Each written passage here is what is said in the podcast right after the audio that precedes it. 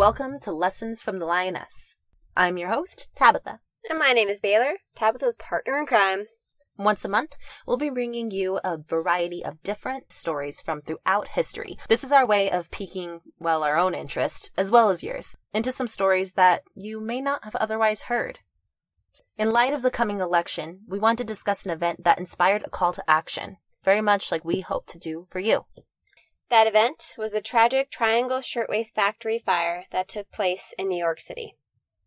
It happened on March 25th, 1911, and today we will talk about the reasons behind that fire and why on April 5th, 1911, 80,000 people marched in protest.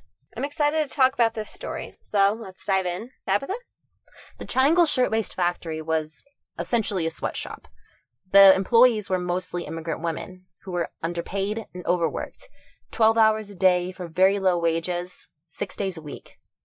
That's insane. Can you imagine that kind of work environment today? Well, in some parts of the world, but that's not our immediate known. Fires were common at this time, but no fire had happened to this extreme yet. This was really a tipping point.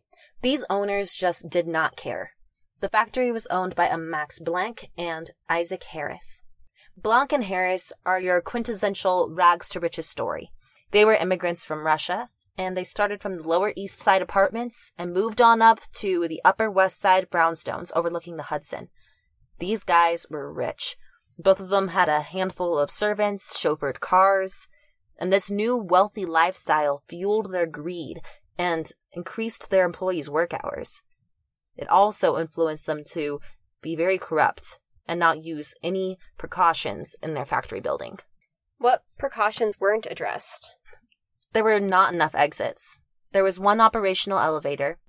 There were two staircases that led to the street. One was locked from the outside to prevent stealing. The other door only opened inward, and the fire escape that they had was too narrow. It was a disaster in the making, which is why I wanted to talk to you about this. It has always stuck with me. Why is that? People didn't care. People neglected an absolutely preventable situation. I hate looking back at history and wondering why someone didn't do something sooner. And it continues happening today. The accidental fire started on March 25th, 1911, on the top three floors of the Asch building. Women tried to escape via the elevator and stairways. Some women waited for the elevator but ended up falling down the shaft. Some jumped out of the windows as the fire raged on. Some of the jumpers ended up falling on the fire hose, preventing the fire from being put out. Some rescuers tried to set up a net, but women fell through. Others died of smoke inhalation or were burned.